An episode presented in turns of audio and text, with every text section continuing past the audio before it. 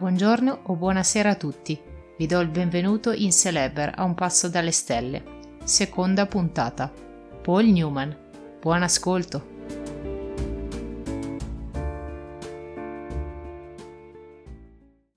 Mi piacerebbe che la gente pensasse che in me c'è uno spirito che compie azioni, un cuore e un talento che non arriva dai miei occhi blu, aveva detto Paul Newman, ribadendo ancora una volta come la sua bellezza fosse solo una gratifica del suo essere un grande attore e ancora prima un grande uomo.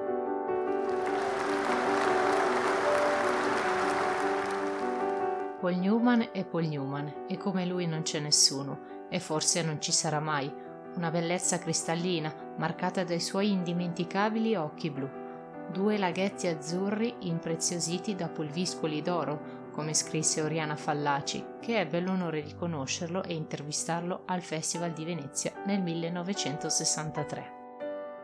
Una carriera stellare, forse non degnamente celebrata dagli Academy, che lo premiano con un Oscar solamente tre volte, un grande amore durato 50 anni con Joanne Woodward e un impegno nel sociale a cui teneva più di qualsiasi premio e riconoscimento. Fu anche l'ultimo grande della sua generazione a diventare un divo. Dopo di lui arrivò solo Steve McQueen. Infine, fu uno dei pochi ad amministrarsi con intelligenza, restando in sella per vent'anni e oltre, in film spesso memorabili, anche se di registi non sempre eccessi, ma resi speciali dal suo magnetismo, dallo sguardo trasparente, da un volto così classico ed equilibrato che sembrava fatto apposta per accogliere e assorbire gli scherzi del destino. Paul Leonard Newman nasce a Cleveland, Ohio, il 26 gennaio 1925. La sua famiglia è di origine semplice, la mamma si chiama Teresa ed è slovacca, mentre il padre Arthur è ebreo ed è proprietario di una piccola attività di articoli sportivi. L'ambiente in cui cresce è sempre pulito e tranquillo, un padre con un notevole bagaglio di conoscenze e una madre comprensiva e intelligente. È un bambino felice e di bell'aspetto che ama essere il giullare del quartiere e recitare in qualsiasi spettacolo da strada. Pertanto, la mattina di Halloween del 1936 fa il suo primo debutto come protagonista nel San Giorgio il Drago, indossando un costume piuttosto sgargiante e spargendo sale sulla coda dell'animale. Si dimostra subito interessato a proseguire la conoscenza e l'apprendimento della recitazione e la mamma Teresa si rivela di gran sostegno, mentre il padre Arthur è più pragmatico e consiglia al figlio di coltivare questa sua passione come un semplice hobby e nulla di più. Fin dalla giovane età il ragazzo è completo e deciso. Tecnicamente studia economia, ma la sua anima lo spinge nuovamente verso il teatro, l'unico luogo dove sente di poter esprimere un certo talento. Terminati gli studi, decide di arruolarsi nella US Navy Air Corps, l'aviazione della Marina, sperando di diventare pilota, ma il daltonismo da cui è affetto glielo impedisce. A 24 anni, appena tornato in patria, sposa Jackie Whitey, una bella diciannovenne uscita dal college, conosciuta nei campi estivi. Paul vuole diventare attore a tutti i costi, ma quando la moglie rimane incinta del primo figlio, che si chiamerà Scott, e il padre muore prematuramente, ci sarà un momento in cui sembrerà che la carriera artistica di questo bel ragazzo dagli occhi blu sia destinata a restare solamente un sogno. Decide, insieme alla moglie, di tornare a Cleveland da New York per gestire il negozio di famiglia, mentre Jackie ogni tanto si reca nella Grande Mela per lavorare come modella.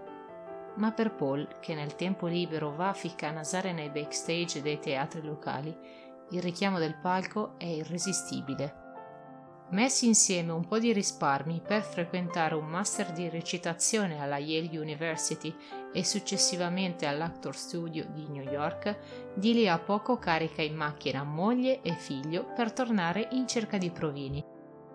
Molto presto ottiene piccole parti in televisione, alcune anche ben pagate, come il sergente di aviazione fantascientifico Days of Tomorrow Quattro anni dopo le nozze, durante un afoso pomeriggio di agosto a Manhattan, Paul, recandosi nell'ufficio del suo agente, incontra la vera donna della sua vita, Joanne Woodward.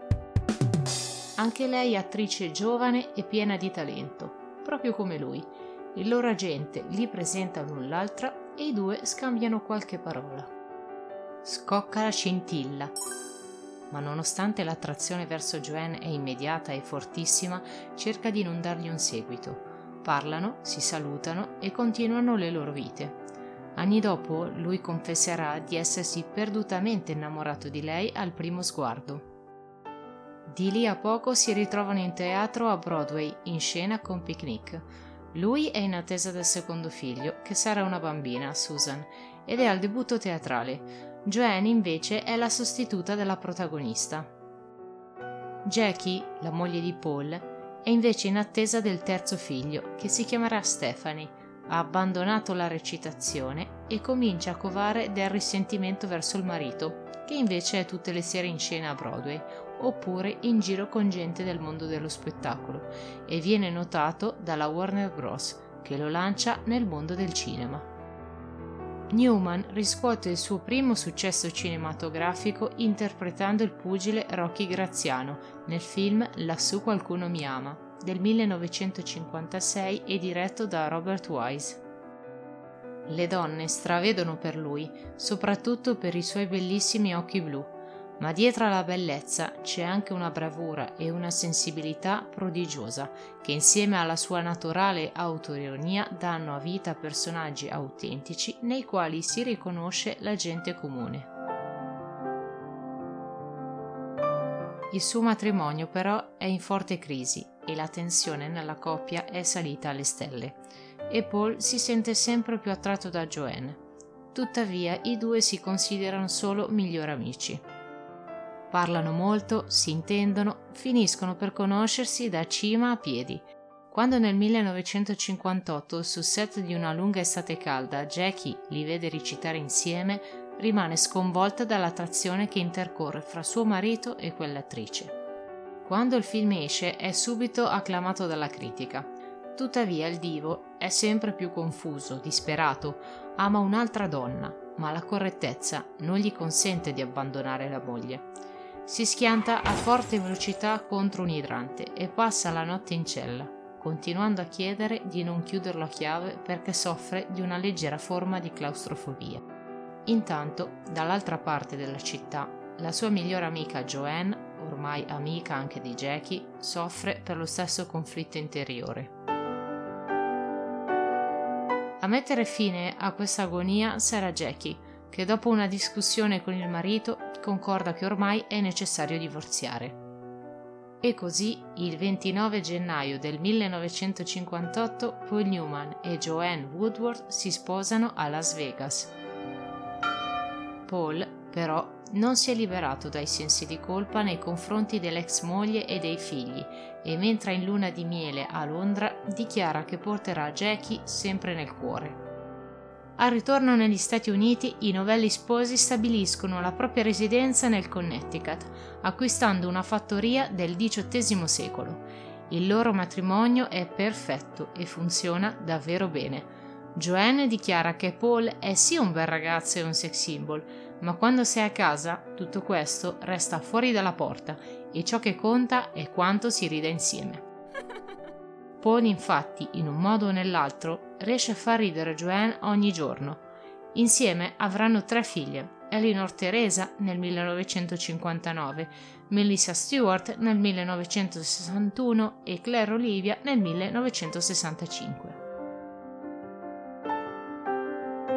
Proprio in questo periodo, tra la fine degli anni 50 e la metà degli anni 70, Newman si concentra soprattutto sulla carriera, è infatti protagonista di alcuni fra i più grandi successi della storia di Hollywood, come La gatta sul tetto che scotta, Exodus, Lo spaccone, Intrigo a Stoccolma, Il sipario strappato, Nick Manofredda, Butch Cassidy, L'inferno di cristallo e molti altri ancora diventando così una delle stelle più famose di sempre, al punto da essere spesso definito una leggenda del cinema.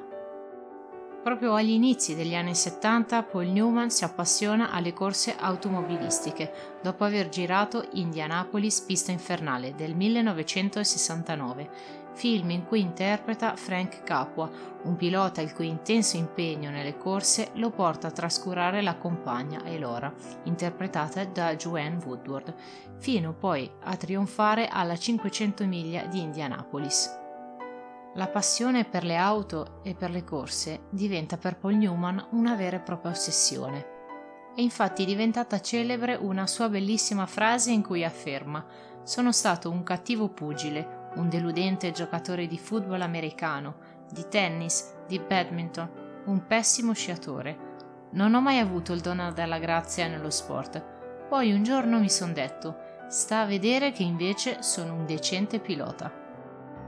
Proprio in questa sua ultima pellicola, Indianapolis pista infernale come vi accennavo prima, Paul ha l'opportunità di appassionarsi alle auto, girando sul set insieme a piloti professionisti del calibro di Bobby Unser e Dan Gurney, che interpretano se stessi.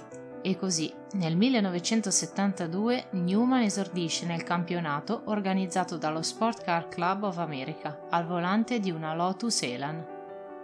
In seguito vince anche il titolo nella categoria di production con una Triumph TR6 poi arrivano anche altri premi ed altre gare. Il meglio però lo ottiene con Ferrari, Porsche e Ford e l'ultima gara la disputa a ben 80 anni, alla 24 ore di Daytona del 2005. Non soddisfatto ancora, diventa anche titolare di alcune scuderie professionistiche, ma noi lo ricordiamo principalmente a Maranello, quando nel 2006, accompagnato da Jean Todt, prova in pista a porte chiuse la Ferrari 599 GTB Fiorano. Nonostante il successo nella carriera e la passione per le auto, la vita di Newman non è tutta rosa e fiori. Il suo primogenito, Scott, avuto dalla prima moglie Jackie, serba dei rancori nei suoi confronti. Infatti, quando nel 1957, dopo il divorzio, Paul inizia praticamente ad ignorare il figlio, dimenticandosi di lui persino quando il ragazzo va a fargli visita nella sua nuova casa. Quando poi Scott cerca fortuna nel cinema, Paul raramente gli dà dei consigli. Tuttavia Newman riesce a far avere a Scott solo una piccola parte nel film L'inferno di cristallo, ma il ragazzo capisce subito che suo padre non è d'accordo con il desiderio di intraprendere la carriera cinematografica. Per anni Scott sente che suo padre è minacciato dall'idea di avere un'altra persona maschile di successo in famiglia. Imbocca così una cattiva strada nel mondo della droga e dell'alcol che lo portano alla morte nel 1978. Tormentato dalla morte del figlio e dai demoni interiori, Paul Newman decide di fondare lo Scott Newman Center for Drugs Abuse, una struttura per prevenire con l'educazione l'abuso di droghe.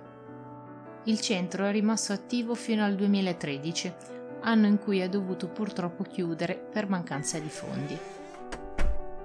Non contento, Paul decide di fondare un'altra fondazione benefica, ne è un esempio il marchio Newman Sown. Infatti, tutto è cominciato con una di quelle salse per condire l'insalata.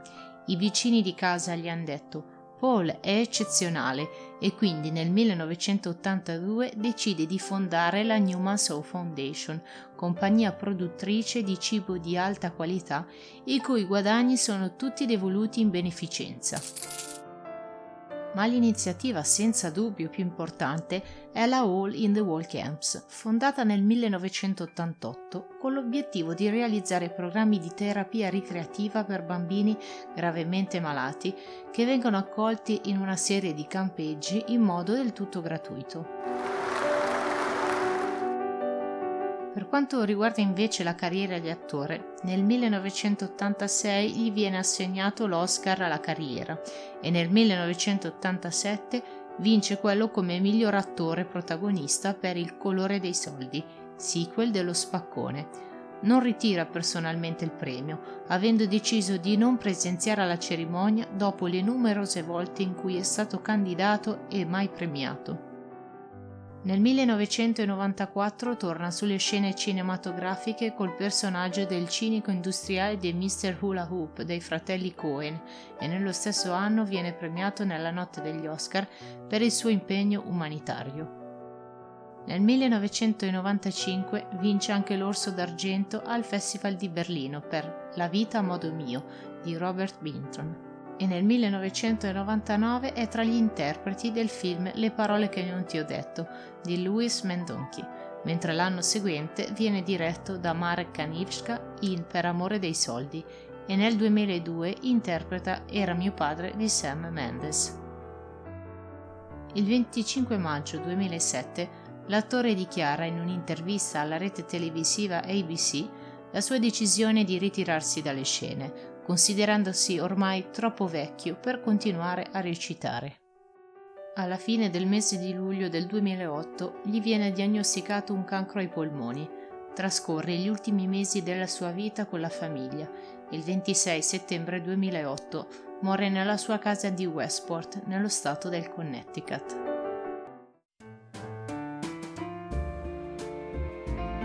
Siamo giunti alla fine di questa puntata, però come ho fatto la volta scorsa vorrei condividere con voi alcune considerazioni personali su questo magnifico e bellissimo attore. Dai, dite un po' la verità, chi non è stato attratto dai fantastici occhi blu di Paul Newman? Dal mio punto di vista, insieme ad Alain Delon, è uno degli attori più belli della storia del cinema.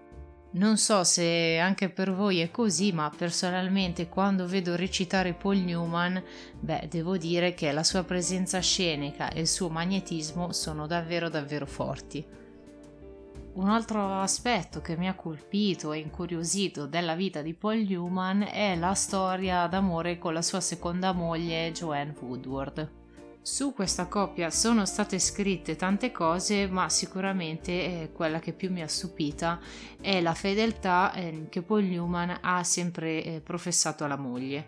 Questo lo dico perché eh, sappiamo che il mondo dello spettacolo è un mondo molto stravagante, ehm, poco abitudinario e quindi ehm, un attore poi così bello con questi occhi color ghiaccio sicuramente eh, avrà avuto eh, più di qualche donna e anche più di qualche uomo eh, che gli saltavano addosso e quindi quello che mi ha veramente colpita è il fatto eh, che lui ha sempre tenuto fede alle sue idee e alle sue convinzioni.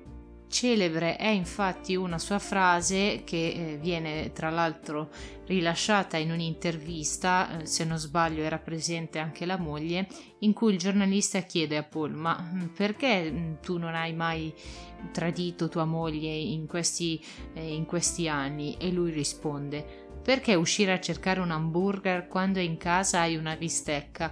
Quindi della serie. A me non interessa niente delle altre donne che ci sono in giro, quello che per me conta davvero e, di cui ho una grande stima è mia moglie. Sicuramente una dichiarazione d'amore un po' bizzarra, eh, poco romantica, però eh, in queste parole possiamo eh, veramente capire che cosa fosse eh, per lui su- sua moglie Joanne lui nutriva una profonda stima e un profondo rispetto per lei. Poi, come tutte le coppie, hanno avuto degli alti e hanno avuto dei bassi, i bassi eh, li hanno avuti e lo dichiarerà la stessa Joanne in un'intervista, eh, quando negli anni 70 eh, lui era così appassionato delle corse automobilistiche e delle auto e prendeva tutti i weekend moglie e figlie, le sballottava da una parte all'altra degli Stati Uniti e lei a un certo punto gli ha detto sì va bene tutto però eh, a me non mi calcoli mai. Quindi hanno avuto anche loro dei, dei momenti un po' diciamo così di crisi. Certo una coppia molto privilegiata per lo stile di vita che facevano però sono riusciti comunque a risolvere queste problematiche e a continuare la loro vita matrimoniale. Pensate che lei proprio in quel periodo regala a lui eh, un Rolex con scritto guida con prudenza perché ecco un altro problema era che lei era sempre un po' mm, diciamo ansiosa, aveva sempre paura che durante le corse potesse succedere qualcosa al marito. Tra l'altro questo, eh, questo orologio che lei ha regalato a Paul Newman è stato poi eh, venduto all'asta per 17,8 milioni di dollari. Che cosa invece possiamo dire eh, di Paul Newman come attore? Come ho già detto, un attore sicuramente talentuoso con un magnetismo molto forte. Per chi non lo sapesse, è stato anche un regista e un doppiatore sempre negli anni 70. Ovviamente non sono riuscita a citare tutti i film di Paul Newman perché sono veramente tanti, eh, però ho menzionato quelli più famosi e quelli più importanti. Se volete curiosare o guardare qualche film di Paul Newman, sicuramente uno eh, che vi consiglio e a cui a me personalmente è piaciuto tantissimo è La gatta sul tetto che scotta. È un film diretto da Richard Brooks del 1958 e se non mi sbaglio è stato tratto dal, dal dramma teatrale di Tennessee Williams Insieme a Paul Newman la coprotagonista è Elizabeth Taylor, un'altra grandissima attrice di talento. La trama e la maggior parte del film si svolge tutto interamente durante la festa di compleanno di questo Big Daddy, come viene chiamato nel film, eh, che è un ricchissimo proprietario terriero al quale ormai resta poco tempo da vivere e eh, l'unico che si rifiuta di compiacere le bizze di questo autoritario patriarca è appunto il secondogenito interpretato da Paul Newman che è anche un ex campione di football reduce da un grave infortunio e in crisi con l'affascinante moglie che è interpretata da Elizabeth Taylor. Pensate che questo film ha ricevuto ben 6 nomination all'Oscar, però purtroppo non ne ha vinto nessuno. Un altro film che ci terrei a consigliarvi è La lunga estate calda del 1958. La regia è di Martin Ritt. Come vi dicevo prima, in questo film è presente la moglie di Paul Newman, Joanne.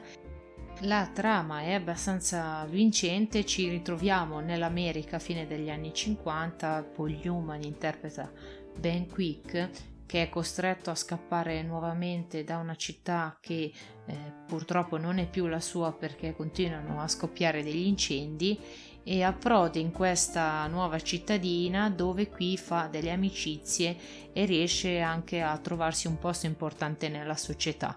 Da qui in avanti si sviluppa poi tutta la trama e poi essenzialmente quasi tutta la storia del film gira attorno alla famiglia Warner dove eh, Paul, che interpreta, ricordiamo, Ben Quick, incomincia a lavorare, in seguito si innamora della figlia del suo capo, appunto interpretata da Joanne, ma la ragazza mm, non ci sta eh, e quindi Paul Newman in questo film cerca in tutti i modi di sedurla.